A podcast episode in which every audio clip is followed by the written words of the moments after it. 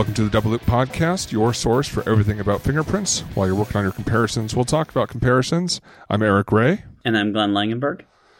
Well, Glenn, we've been doing this podcast thing for a little while now. We've gotten to know each other pretty well. You could say we're thick as.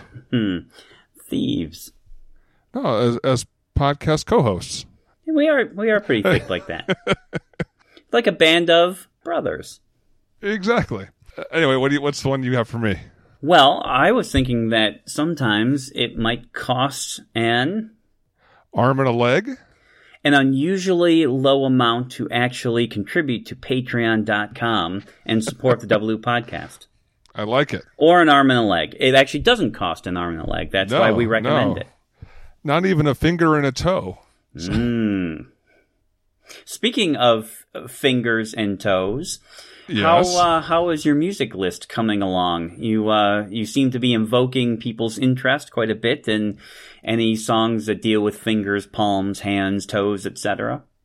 I have. Um, the, I actually got an email from a, a listener. Uh, I mean, Cheryl uh, wrote in saying, you know, she had uh, a suggestion throwing in "Sabotage" by the Beastie Boys.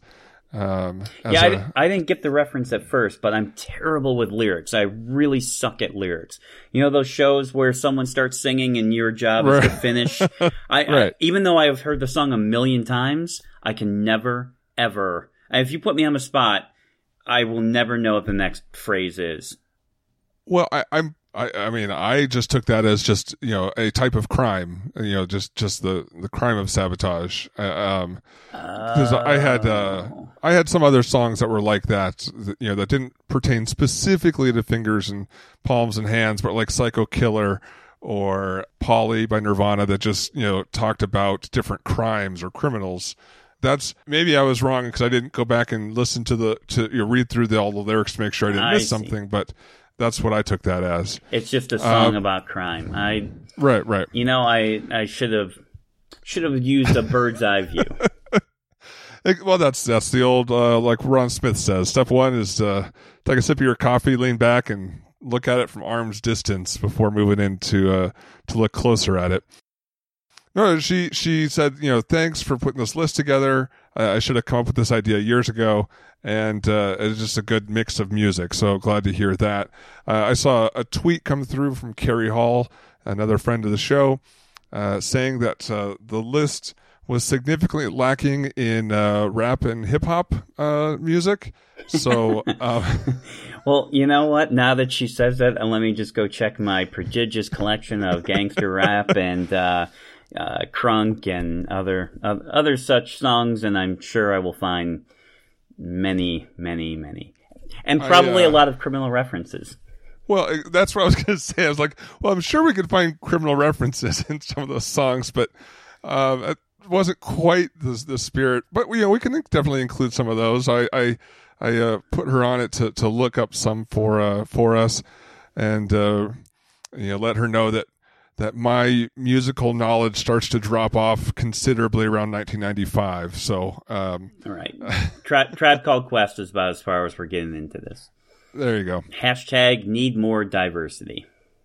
Which I mean, th- there's man, that song list is pretty dang diverse. But uh, I thought so.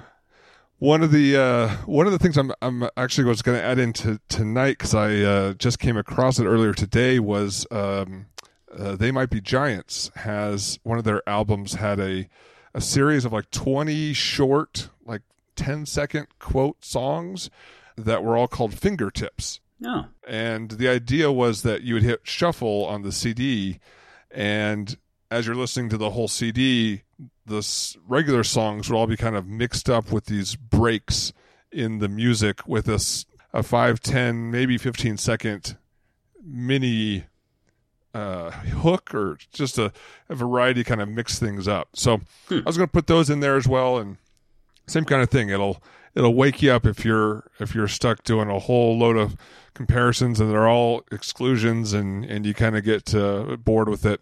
They'll maybe maybe a little break in a a strange 10 second they might be giant song will uh, break you out of that reverie.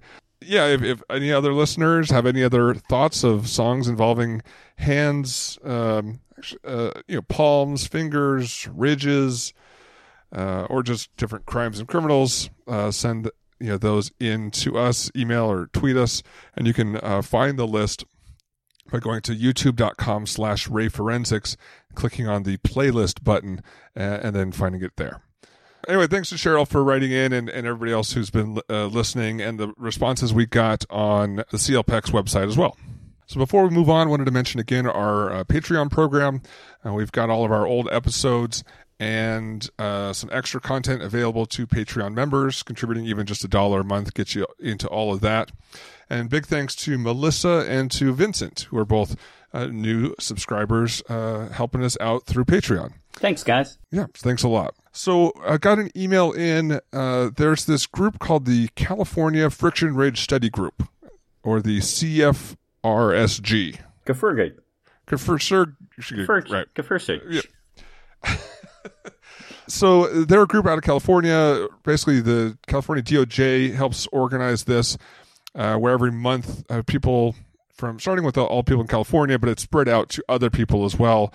Will call in uh, to a conference call and listen to a short presentation, get updates specifically for California people with like their statewide system, how to access stuff through NGI, uh, just other stuff. Um, it's a great little study group that that meets, like I said, over a conference call every month.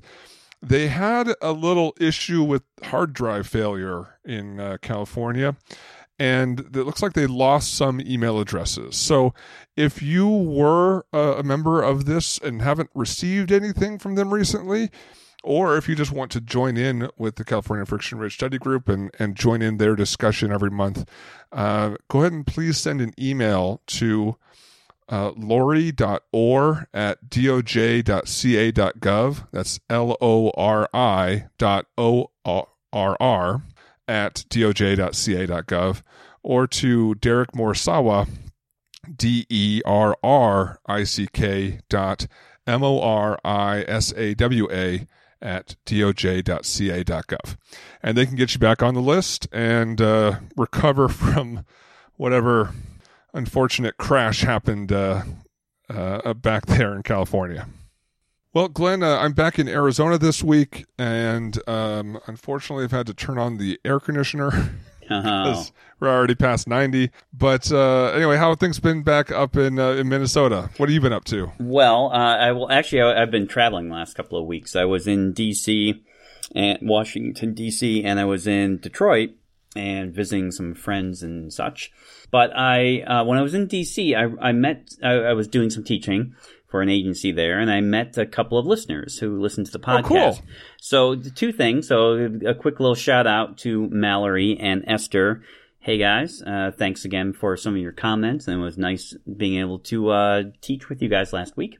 But what was what I thought was pretty cool was though uh, one of them came up to me during the break and said, "This is so weird hearing you talk and not have my headphones on. I only know your voice through my headphones. So this is very surreal. And I, I never really That's- thought about how, you know, you and I, some people only know us through the podcast, and yet they know True. a ton about us too. They know about our lives and this happened and this happened and that, and we worked there and this. We complain about that. You've got this little quirky thing. I got this quirky thing.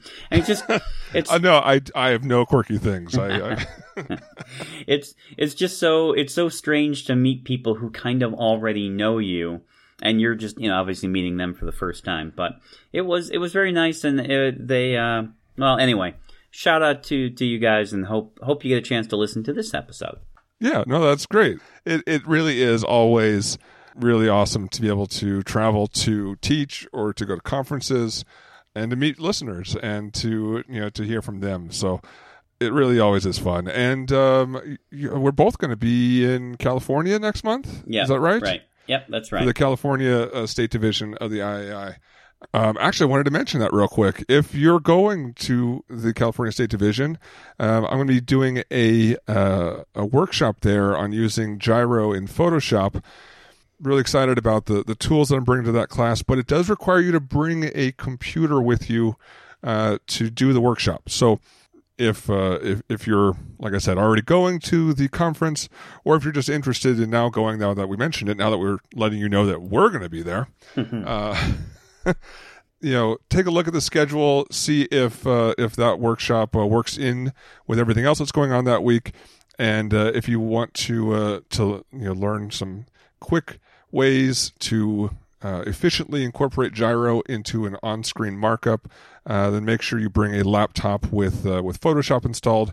If you have a laptop but not Photoshop, that's fine too, because you can install Photoshop as a free demo for a couple weeks by going to the Adobe Photoshop website. You know, on, on that too, and uh, this will give me a chance to plug something coming up here. I will also be at that conference, and I'm t- and I'm giving a lecture and teaching a workshop with the the head of the forensic science division at the Cook County Public Defender's Office, Brendan Max. Yes. And we haven't talked about some of the things that recently came out. There was this article about Cook County, and particularly Chicago PD and the forensics there, and so on. We can deal with that another time. But um, he and I are giving a lecture. We'll talk a little bit about some of those things there, and more generically about some of the things I generally see as a consultant, as an independent expert when I review agencies where where I see what I think are weaknesses that a good defense attorney could attack. And of course, he will talk about, as a good defense attorney, exactly the kinds of things he, he will go after and why and what can be done about it. So we'll be talking about that, and then we're also doing a workshop that is a little bit of a preview for this class that I had talked about a long time ago. And we finally have the class all set. It's going to be through Ron Smith and Associates. It is going to be on, on their website. So check it. By the time this airs, it'll probably be up on the website. And it's called Practical Answers for Challenging Questions in the Courtroom for latent print examiners. And it's a three day class that me and Carrie Hall and Brendan Max, the attorney, are teaching where we are setting up over three days, we're going to be dealing with difficult topics, difficult issues, and we, Carrie and I, will take turns playing different witnesses. And sometimes we'll give good answers, sometimes we'll give bad answers, and we'll show what the defense attorney can do with both. Because the message that we will keep focusing on is even when you give a good answer, he can still make some hay with it, and that's his job. But it will not right. be as devastating when you have really terrible answers to some of the questions. And you know, some of the terrible answers are things even beyond the average examiner's you know control. You know, when we get into things like some of the testing or statistics for for ACE-V, some of the, you know, if an agency is accredited or not, some of those are beyond the average examiner's control. So how can they mitigate that? What can they do, you know, to help with that, if, if anything? And sometimes, sometimes there's not a whole lot they can do. Anyway, we're excited to be offering that class. It'll be in September of 2019. So that's six months from now. Go to the Ron Smith and Associates website and you can start registering for that. It is going to sell out fast. We're, we're sure of it. It's going to be in the Denver area, I think at Jefferson County, which is in Golden, Colorado. It's it's going to be a, a really fun class, and what we're doing in California is a uh, a little preliminary preview of, of four hours of what the class will be like. So we're hoping that it'll draw some interest, get a little buzz, and um, again, just like your workshop, man, hope uh, hope these things take off. I think your workshop is a great idea, and I, I hope people enjoy it. I, I put in to do the workshop also at the IAI conference in Reno, so hopefully that gets picked up for there as well. And my uh, first go with it will be just in a couple weeks at uh, in, in, Florida uh, as a full two day uh, version of the class. I'm kind of doing the opposite, doing the the uh, the the actual full two day version of the class first, and then the, actually just the very next week the uh, the four hour version. I find with any new class, it takes usually three runs to kind of settle in and get things down. Yeah, and then actually, uh, one of the I've gotten the the tools to a place where I'm really happy with them, the the actions and, and shortcuts that I'm going to be using in that class, and uh, want to do a um, a demo with you where we kind of talk about it on the podcast as well. So we've been oh, talking cool. about this for since like at least December, but uh, haven't gotten that worked in because we've just had other topics come up to talk about. Sure. All right, uh, we ready to move into our main topic for the day then? No, sorry, we have one more thing to mention. I got. I got a uh, quick little text from Gianni, uh, oh, Gianni right. Ribeiro, and we've had her obviously on previous episodes. And she she sent a, a quick little text. It was great. It the the text was, "Is it NAS report or NRC report. So is it the National Right. Academies of Sciences report or is is it the National Research Council report? And Or, or the NAS report, the NAS report. It's which I hear a lot on the East Coast. it is not the NAS report. Okay. I'm putting my the foot wrong down. answer. I am putting my foot down on that one.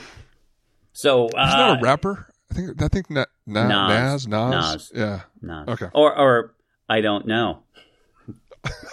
I, I don't know the answer to your query.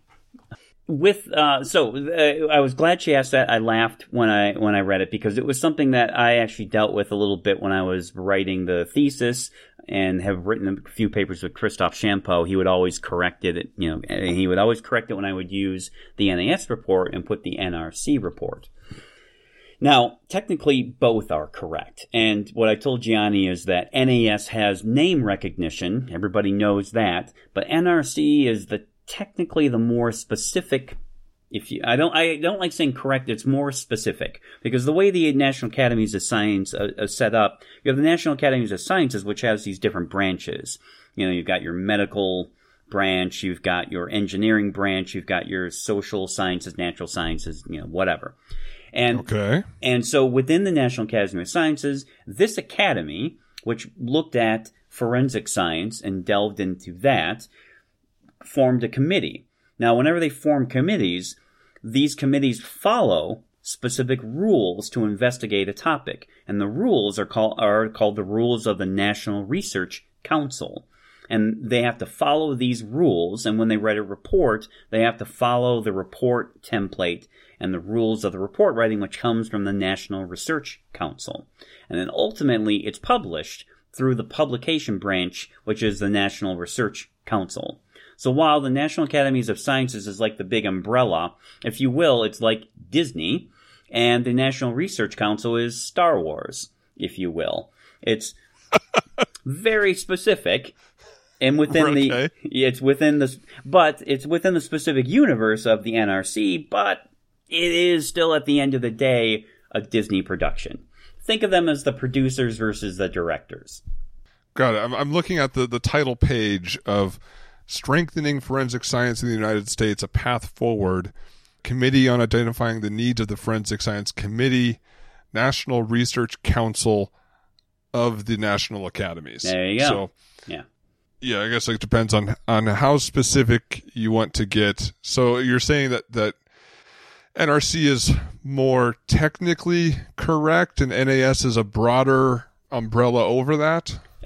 Right. I, I I don't like thinking it was correct. It's technically more specific about Okay. the you know the specific rules under which this report was written and and you know whereas the National Academies of Sciences like you say is the umbrella I, again I actually think that's the perfect it's the perfect analogy is the NRC is the director and the NAS is the producer when you think about movies Right.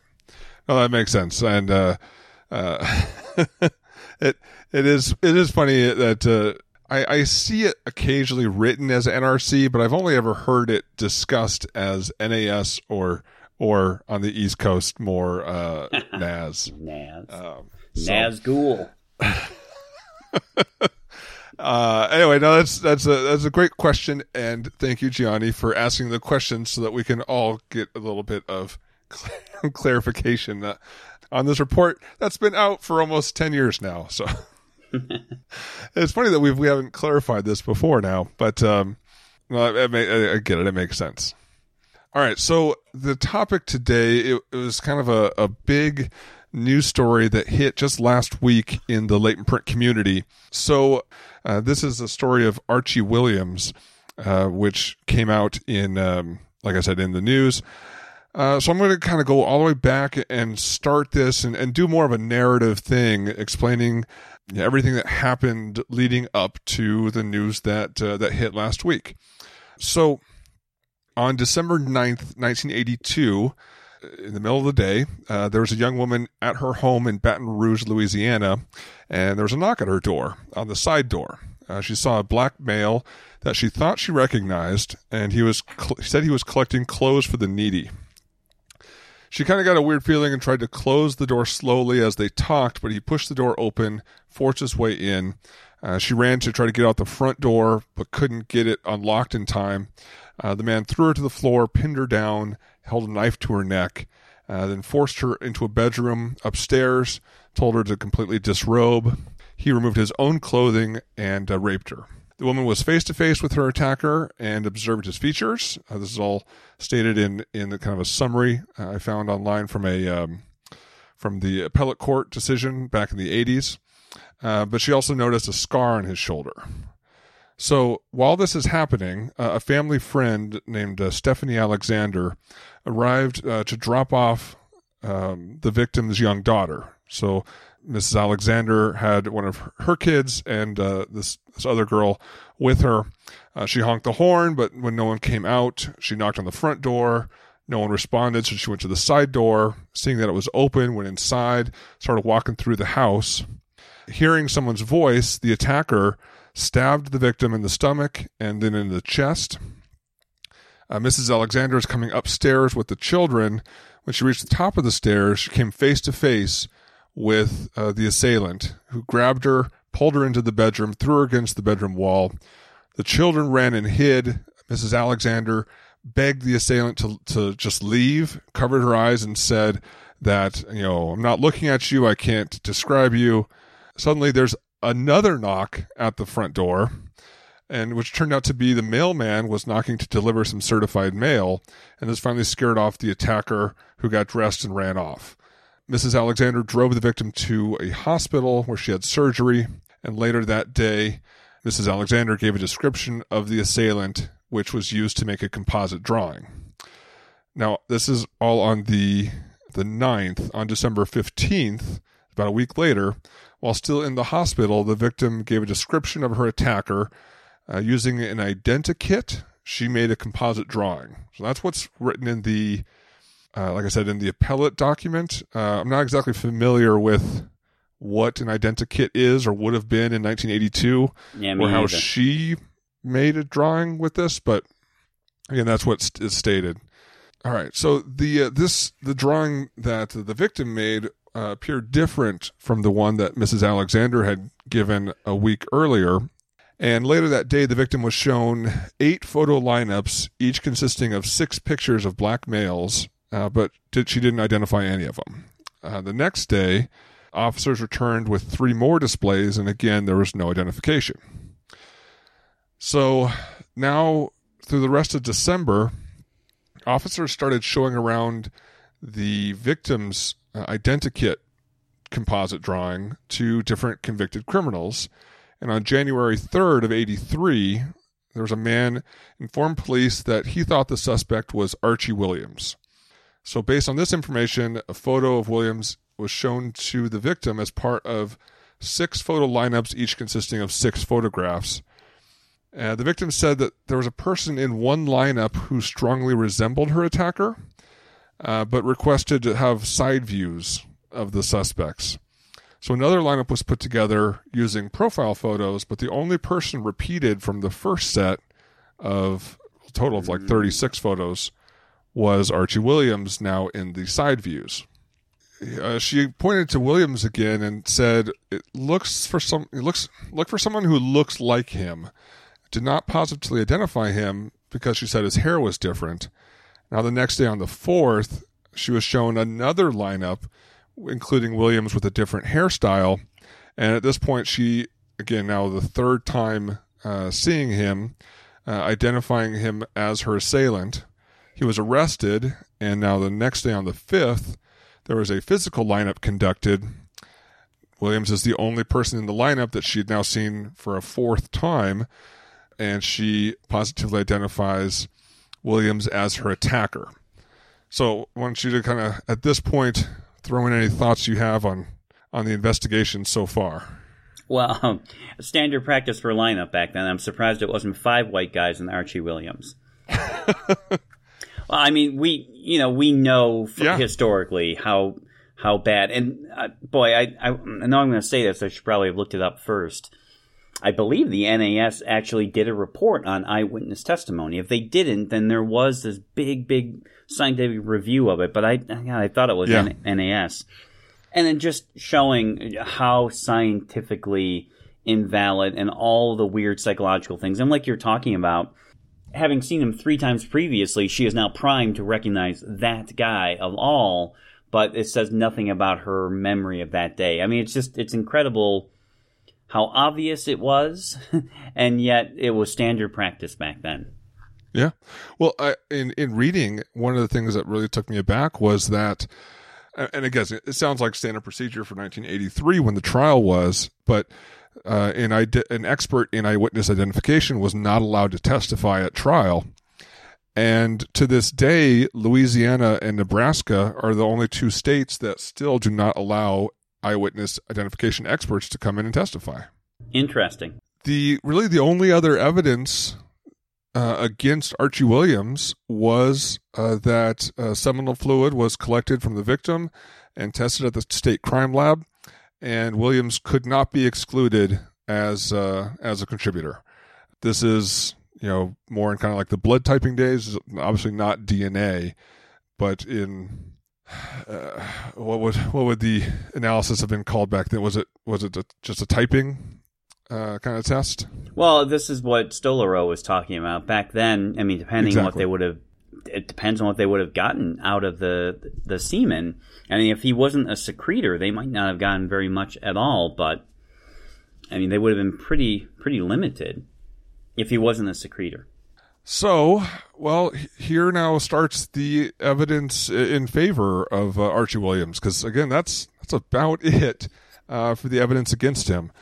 Mrs. Alexander, the now the, the neighbor that came by and also saw him, also viewed that physical lineup, and but she identified a different person uh, from that lineup. In trial, she identified Williams in the courtroom, but said that when she was you know, looking at the lineup, she was not absolutely certain about her identification, and that she kind of picked one almost at random because they all looked about the same defense wanted the recorded statements of what she said during that lineup, but uh, those were withheld from defense. And when defense wanted to recall Mrs. Alexander later on in trial for additional questions, uh, the court would not grant a recess that um, until she was made available. Uh, so she never, the defense didn't get a chance to call her back uh, to the stand. So the uh, the victim was uh, five foot seven, and initially described the attacker as being taller than her about 5'9 to 5'11. Mrs. Alexander, who was 5'4 but wearing 3 inch heels, also described the man as taller. Archie Williams is 5'4. Now, this is uh, Kevin Hart, Joe Pesci kind of height. Like, yeah. You know, you know, you know often uh, Kevin Hart gets made fun of, right? Yeah. For, from his height. So, you know, noticeably shorter uh, than the uh, the average guy. And uh, the victim described a a scar on his clavicle. Archie Williams was found to have a scar in his upper arm. In the court, this was used as from prosecution as, oh, see, she identified the right scar. Defense said, oh no, it's in a different place than what she said, where she said it should be. The identity of the informant that you know named, hey, this looks like Archie Williams, uh, was never named for defense to interview. Uh, was never called in to testify about recognizing him from the composite photo. Uh, Archie Williams had alibis. His mother, sister, and a family friend all said that he was home asleep at the time of the attack. And there were several latent prints found at the scene near blood uh, stains from the attack, and those fingerprints did not match Williams or the victim or her husband. And uh, the original defense attorney, Kathleen Ritchie, brought this up in trial, singing, saying, Fingerprints don't lie. It would be a travesty and a danger to convict the wrong man. The real rapist will laugh at the judicial system and terrorize other innocent women in their homes during the day. But he was convicted. And and so in, in 83. Yes. Would they have had access to AFIS? Um, I'm thinking no. I mean, because we were talking about. Yeah when California, basically one of the first aphises to come in, that was '85 with the um, the Night Stalker case, uh, and I can't imagine Louisiana having one, you know, two years prior to that. Uh, so yeah, it was just it was compared. There's also some notes that uh, a some handymen that were had done some work in the house recently were also printed and compared and uh, also excluded from these latent prints. Hmm. Uh, but that was not really described uh, or made available to defense that this was done. And in court, they're saying, oh, it doesn't matter that these fingerprints weren't identified. They could have belonged to anybody, including like a handyman that came by. Right. I didn't really get clear, but it sounds like they actually tested those guys. The fingerprints didn't match them as well. Hmm. Uh, there was an appeal almost right away, but the Louisiana court uh, rejected it in 1985. Uh, the Innocence Project took up his case in 1996 to try to get DNA from the rape kit tested. Uh, but Louisiana didn't even have a law available allowing for this to occur until 2001. And prosecutors opposed the DNA testing. okay. It wasn't until 2007 that a Louisiana appeals court finally ruled that Williams could have the DNA tested. And it wasn't until 2009 that the DNA actually was tested and matched to the victim's husband. So now there's you know this DNA doesn't match Archie Williams, but uh, the victim uh, you know had had sex with her husband the night before, so this doesn't show that it was somebody else. It still could have been Archie Williams. The DNA essentially. Since it didn't implicate somebody else, it wasn't enough to exonerate Archie Williams. Even going back to 1999, though, the Innocence Project was requesting that the latent prints be searched through IAFIS, and prosecutors refused the whole time. Finally, in 2009, when that DNA test was run, uh, unbeknownst to the defense, though, the Louisiana State Police crime lab ran the latent prints through IAFIS but didn't find any matches. And uh, finally, last month in February, um, Commissioner Kanasiyumki Kimball of the 19th Judicial District Court in Louisiana said that the court would make sure that every possibility would be explored regarding the truth in this case.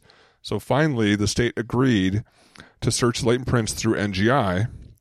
And on March 14th, 2019, so this is like two weeks ago, experts from Ron Smith and Associates, in conjunction with the Louisiana Crime Lab, ran the prints and they got a hit. They identified Stephen Forbes, a man who was arrested during an attempted rape in 1986 he later then confessed to four other rapes in 1985 and 1986, just like the defense attorney had had feared from the trial. Uh, he suffered from mental illness and died in prison in 1996. On March 21st, Commissioner Kimball vacated Archie Williams' conviction and he was released. Uh, District Attorney Hillar Moore said to Williams in court as a representative of the state, I apologize. Arch Williams now says, God does not let me hold grudges against anyone. He wants to lay back, soak it all in, and go to college. Wow. All right. Well, a, couple a couple of questions for you. Yeah.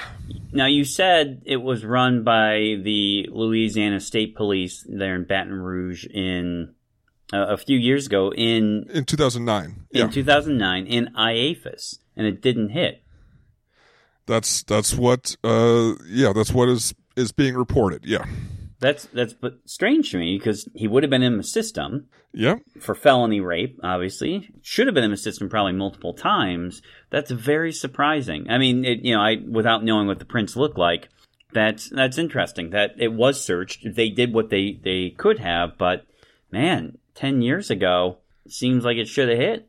It was still pretty good. I mean, granted, yes, NGI has does have better matchers than IAFIS did uh, which the switchover was about 2014. But well, that's really I mean it's really unfortunate. You know, Louisiana did what they could to try you know try to answer that question 10 years ago, but for whatever reason, right, it, it didn't come up.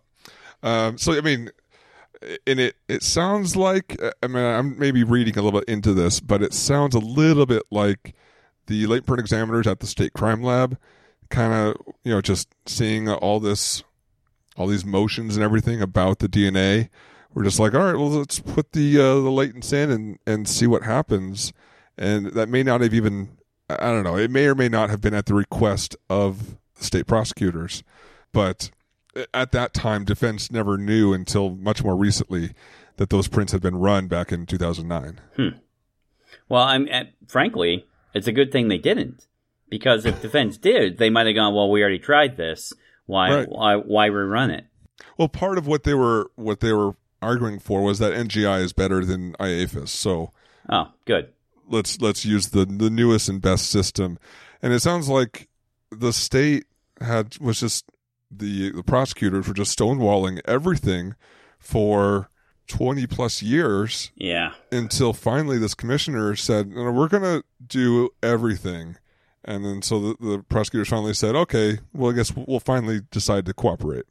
Yeah, this was something that came up, a, a question on CLPEX that I attempted to answer, and now is probably a good time to talk about as good as any. Yeah. So one of the questions is, you know, yeah, how does this work? You know, post conviction or when defense wants to run something through AFIS and so forth. As as a private consultant who works defense cases predominantly now, I would love the opportunity to chat about this a little bit. And my experience, and I've had a few different experiences with exactly these kinds of questions. All right, so typically, uh, well, the the first thing, first thing, let's get this out of the way, is that no private entity has access to AFIS, the the criminal databases. So Ron Smith and Associates can't run things through databases, which is a shame because they get top secret clearance, you know, to work at FBI and these other agencies, and it would be great for them to be able to run latents from their lab down in Mississippi. But no, they'll have to fly a consultant all the way up to rural Montana to sit at a terminal to run things through an AFIS system. I, I, I hate when rules rules that we make up, not some space overlord that has come down and decreed these things, but rules that we are in control of eh, have you know no exceptions, you know zero tolerance, that kind of thing. When there's a clear acceptance or a clear instance of it would make sense to allow someone to go through certain hoops to get access to those terminals, but unfortunately private entities can't. And I would love access to it too because I have clients all the time asking if I can run things through, through these databases.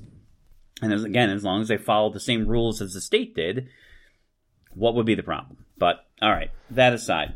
So often in these kinds of cases, when someone wants these prints run, laboratories typically, especially accredited laboratories, have this policy that you often, or the, the evidence must come from law enforcement typically. It must be a law enforcement submitter. Maybe there are other laboratories that have a few exceptions, but it almost always has to come from a law enforcement agency to a publicly funded crime lab. In which case, you need almost always the prosecutor to be on board with, yeah, let's run these through AFIS. And, and that's why I'm saying this. My experience has been it's usually the prosecutor who first stonewalls every step. Yep. And they will usually say things like, well, you know, we're not going to go on a fishing expedition for defense. Why would I dilute, water down my case and introduce, you know, names and all these people that have nothing to do with it just so that you can muddy the waters here?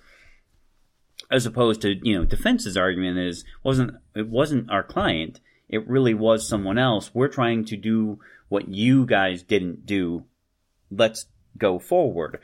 And then the labs that they want these run are kind of complicit in this. You know, they've got these policies and they often take the approach, well, you know, we'd love to, but our hands are tied. Yeah, even though our policies say at the discretion of the lab director and, you know, under certain circumstances, we might be able to. Sorry, we can't. And so they often just take a position we're not going to. And this requires me and the defense attorney, often post conviction, to appeal to the court and say, here's an affidavit. I looked at these prints. These three could have been run through IAFIS or NGI, but back in the day weren't, or, uh, you know, it didn't exist at the time, or they're palm prints at the scene right next to the body. There wasn't a palm print database. We have that now. Please run through NGI. And we have to beg the court to sign off on these affidavits and get a court order to run them a handful of times we've had agencies that will run prints just because we nicely ask them, but that is really the exception. And uh, a couple of people talked about their experiences. It's great when labs go, yeah, you know, that's a reasonable request. You know, this only comes up once in a blue moon. We'll run that for you.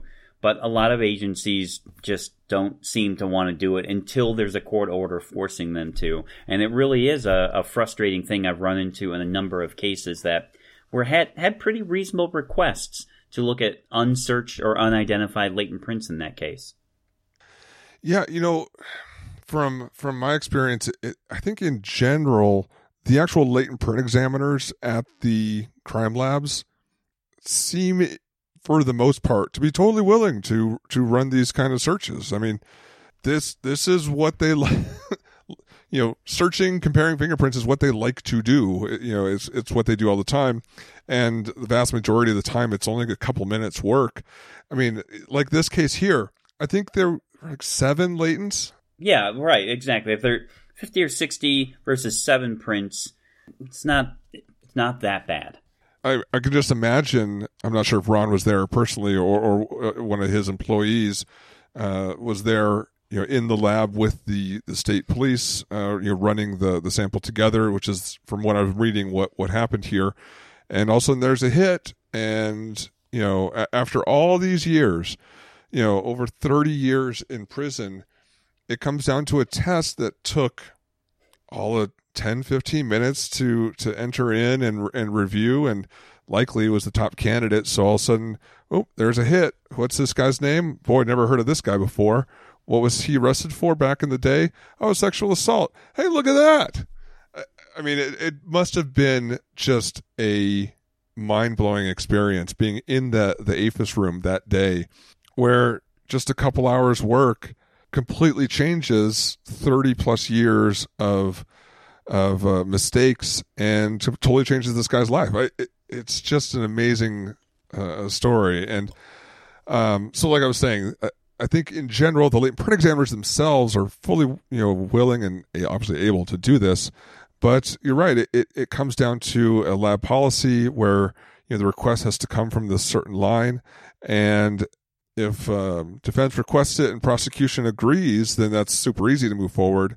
But if they don't, then the actual analyst, like you're saying, is kind of sit, stuck in the middle going, well, you know, my agency just won't let me do this thing. It's only going to take a couple of minutes, and it it may mean everything. You know, I don't know. It's sad it took this long, and that there were so many, you know, clear mistakes at the time back in the '80s that uh, led to this. Uh, one of the big things in these news articles is the, the Innocence Project members and uh, attorneys saying that there should be a a statute allowing for defense to have access in some way uh, to do these searches. Yeah, I, I and I would support and agree that.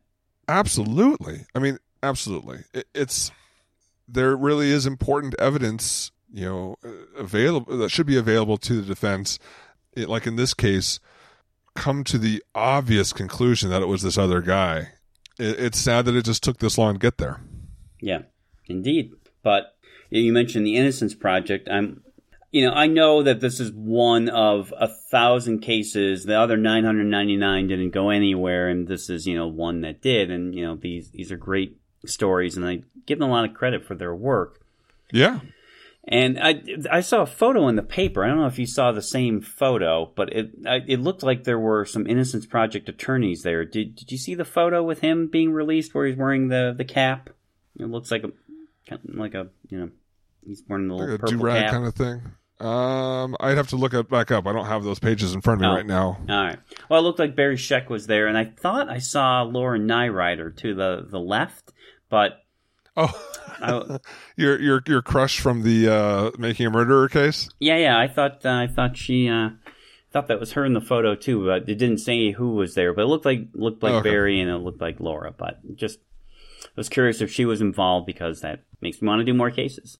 i mean the innocence project dates back to the mid 90s right A little bit later than that. I think the first exoneration might have been 99 or 2000, 2001, somewhere.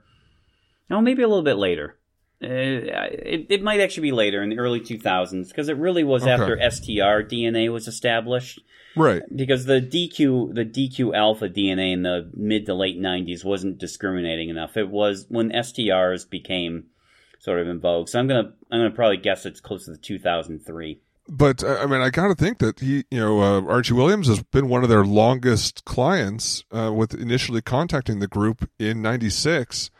Um, it, it's uh, I don't know, quite a win to finally keep on it long enough you know, for this to come through. Yeah. Um, but it's also good to to uh, you know to hear uh, Williams some of his words after getting out. Um, you know, uh, hopefully, you know, he can go through and it, it's not too hard to get some of that funding available to wrongly wrongfully convicted.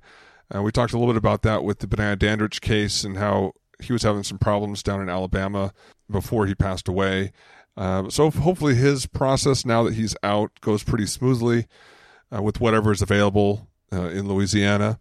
You know, it's it's good to hear you know saying that he's not holding grudges. He just I, he I- wants to go to college. I, I don't get that. I mean, I would be I would be so the opposite. And these guys are always angels and saints when they come out and they're you know you know I'm gonna forgive. I'm gonna move on. And, and I, I can't imagine being in that situation, but. I don't feel that I would be so quickly forgiving. I'd be a pretty angry man at that point. I'd be like, heads are gonna roll on this. It it it, it, may be just the way to survive. You know No, that yeah, uh, that maybe. having having to hold that anger for 35 years is uh you know you may not make it out if you if, if that's how you're feeling this entire time if Sure. you know i'm assuming at some point you have to come to terms with the mistake while you're still in there and uh you know not, not that it means giving up but I can't even imagine. no, I, I, I get it. I get, I get it. But it's in a world now where every little thing is just, you know, harped on as the worst possible thing, you know, and people being offended over just the silliest things. This obviously is something to be, to hold a grudge about, right? Actual outrage. Right. And you know to kind of hear that, uh, not that he's going to you know give up on on uh, getting the the compensation for the wrongful imprisonment, but which is obviously he's due. But to come out going, all right, you know what? Let's let's move on and Yeah. see what, what I can do in college, see what I can do about getting my life back back on track. Uh, even though he's had more time in prison than than uh, than he had before he went in. A little bit of advice to Mr. Williams. If you see some garbage on the freeway, don't stop and pick it up. Oh. Don't move it. Just leave it. Let it go. Just just let just let the DMV take care of it. That they'll take care of it. Yeah, that's uh, if if you uh, haven't been listening long enough. That was reference to Benaiah Dandridge, who seemed like he was uh, who was also wrongfully convicted, and fingerprint evidence released him a couple years ago. And uh, on the way back from visiting his mom, stopped on the side of the highway to get some some uh, trash out of the out of the road. Like just being a good citizen, and got hit by a car and killed about a year after being released uh, after almost 20 years in prison. So yeah. Just let that crap go. yeah, yeah. No, hopefully uh, in that tr- situation, just so tragic all around. Hopefully here, Mr. Williams has uh, you know many long years ahead of him uh, to uh, to make up for all the years that were taken away from him. Yeah, one one thing I'll say too, and this you know, something that I think listeners really should consider. These innocence projects, sorry, these innocence project groups have chapters within various states and areas. And so if your lab will allow you, and not all labs will allow their people to, but if your lab will allow it, it's really a worthwhile endeavor to reach out to them and say, hey, I'm a forensic expert. This is my discipline. Be happy to volunteer some time looking at cases for you, any pro bono work. Just let me know if you need a fingerprint expert to take a look at some stuff. A lot of times you won't be able to look at cases in your own jurisdiction, but you might be able to reach out to an innocent chapter in the neighboring state or neighboring jurisdiction. And I, you know, it's how I first got started in some of these, in some of these kinds of cases. It's been very fulfilling. I've worked now with the Innocence Project for almost oh, 16 years, and any opportunity I can to either go to their event, donate, donate my time. I mean, that's that's really the big thing. Just donating your your time and expertise. They really can use that because all they have are these law school students who don't know anything about forensics, anything about science. It really, no, it really is a sad. You walk into one of their, their little clinic rooms when they're working on these cases, they don't, they have no idea what they're doing. And just someone with basic forensics sitting there could kind of help them a little bit. And that, that would go a long way. And again, it, I found it to be very fulfilling. In, is it yeah in a few weeks i'm actually going down to the national innocence project meeting they they have an annual meeting and i'll be down there on a panel and i'll tell listeners all about it and looking forward to it maybe mr williams will be there i'll see if i Hey, can that'd be great. and try to meet him. But yeah, it's uh, it's it's a it's a really cool event where all the attorneys and the some of the exonerees come. They have a big banquet and big dinner where some of the exonerees speak, and, and we'll we'll see. I'll, I'll I'll let you guys know what I what I what I see and hear this year. Look for the uh, the short Kevin Hart sized guy. I will. Now that I know that, I will look right for him. Oh oh, oh bad taste to say. God, I I thought you were going to be taller. Okay, so Too soon. maybe I. So Glenn and I have both worked in in the forensics field for police agencies for a long time. So anyone who's somehow just came across our channel and this is the first episode they listened to, Oh, please understand that that we we deal with with terrible, unfortunate circumstances with humor a lot of the times.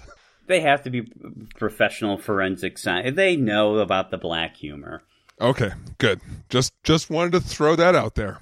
Uh, you know, on the other hand, yes, absolutely. If uh, if you like me, just feel the sense of just of just, I don't know. I just feel awful when I hear about these stories, Yeah. especially ones that could have been corrected years ago.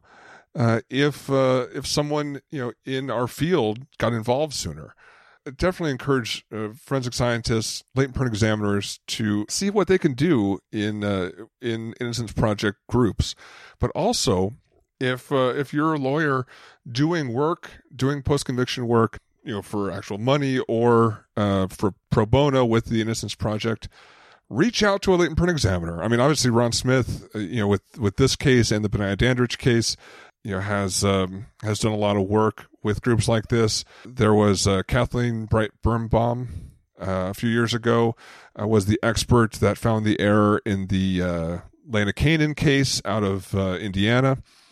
Um, find a latent print examiner. You know, there's there's there, there's a bunch of us out there, and uh, you know we'll we'll take a look, especially just you know initial co- consultation or I don't know whatever it is that you need. If somehow a latent print examiner can help uh, in a case where someone has been wrongfully convicted and imprisoned for you know a long time, man, there's there's a lot of us out there that would be happy to help in whatever way we can to get down to the truth of the matter. All right, so now I'm going to ask you a slightly provocative, poke at you a little bit question.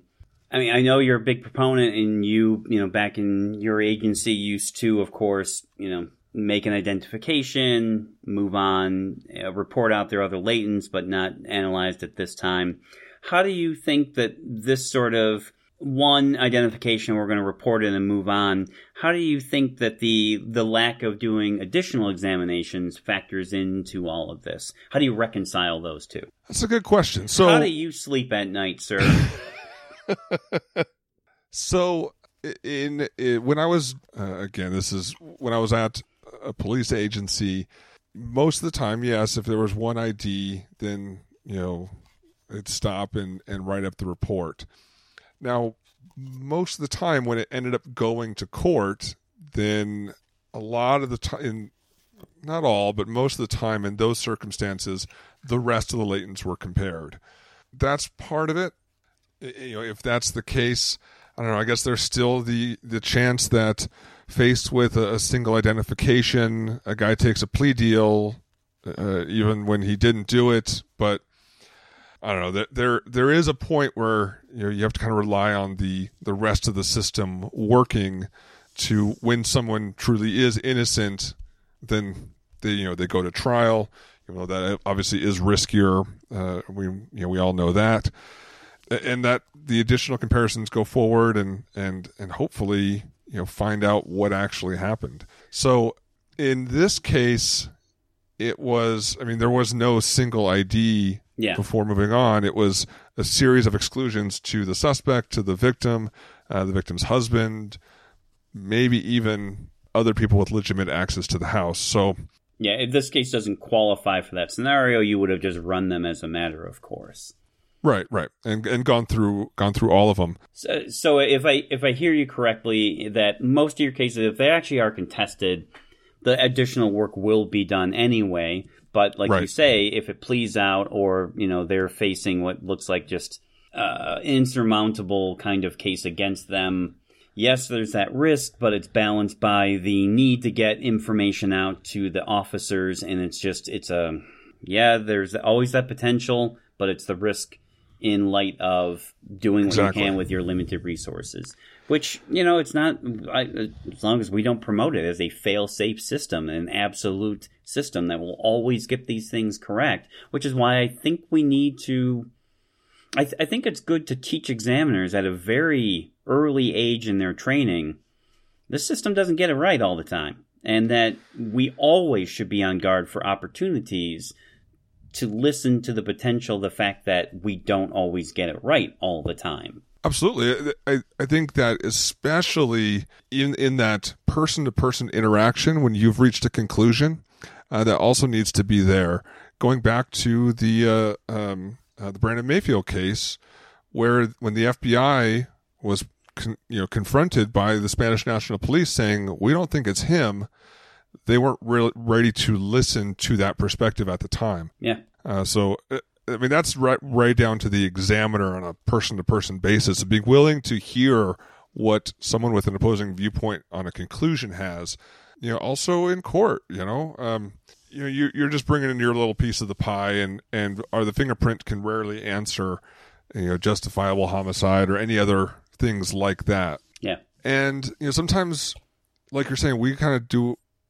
We only have the resources for so much. So, you know, if we make one ID and then quit, heck, there could be DNA and you know, a whole room full of eyewitnesses and video and all this other stuff where well, we don't know. But you know, continuing on doing even more work isn't going to add any more to the case. He's probably going to plead out because the the evidence is so overwhelming.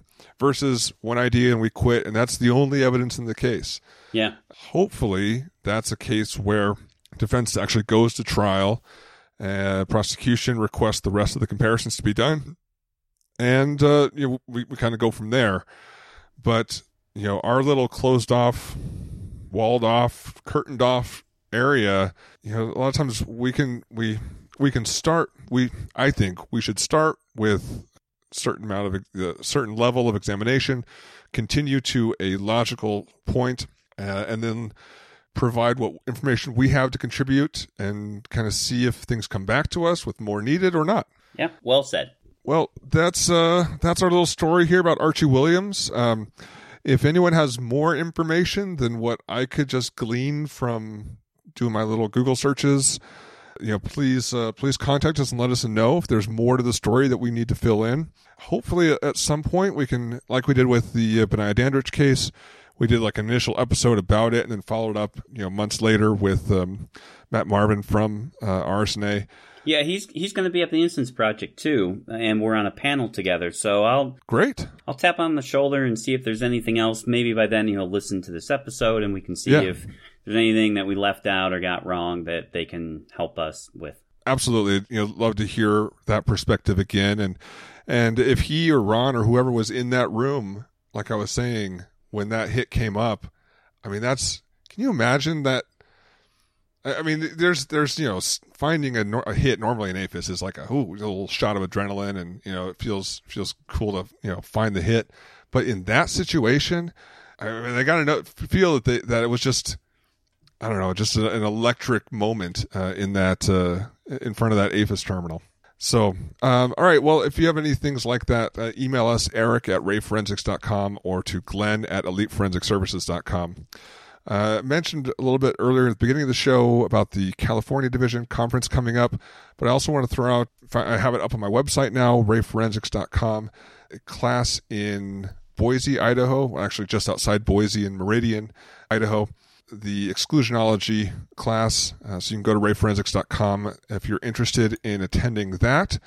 And it's going to be May 13th to the 15th. Uh, so looking forward to, uh, I don't know, having some potatoes and french fries and I don't know.